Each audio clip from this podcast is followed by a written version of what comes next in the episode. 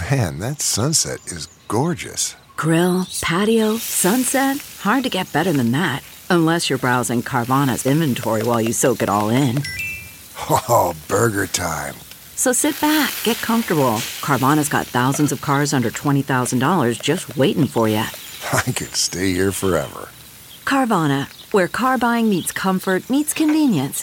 Download the app or visit Carvana.com today.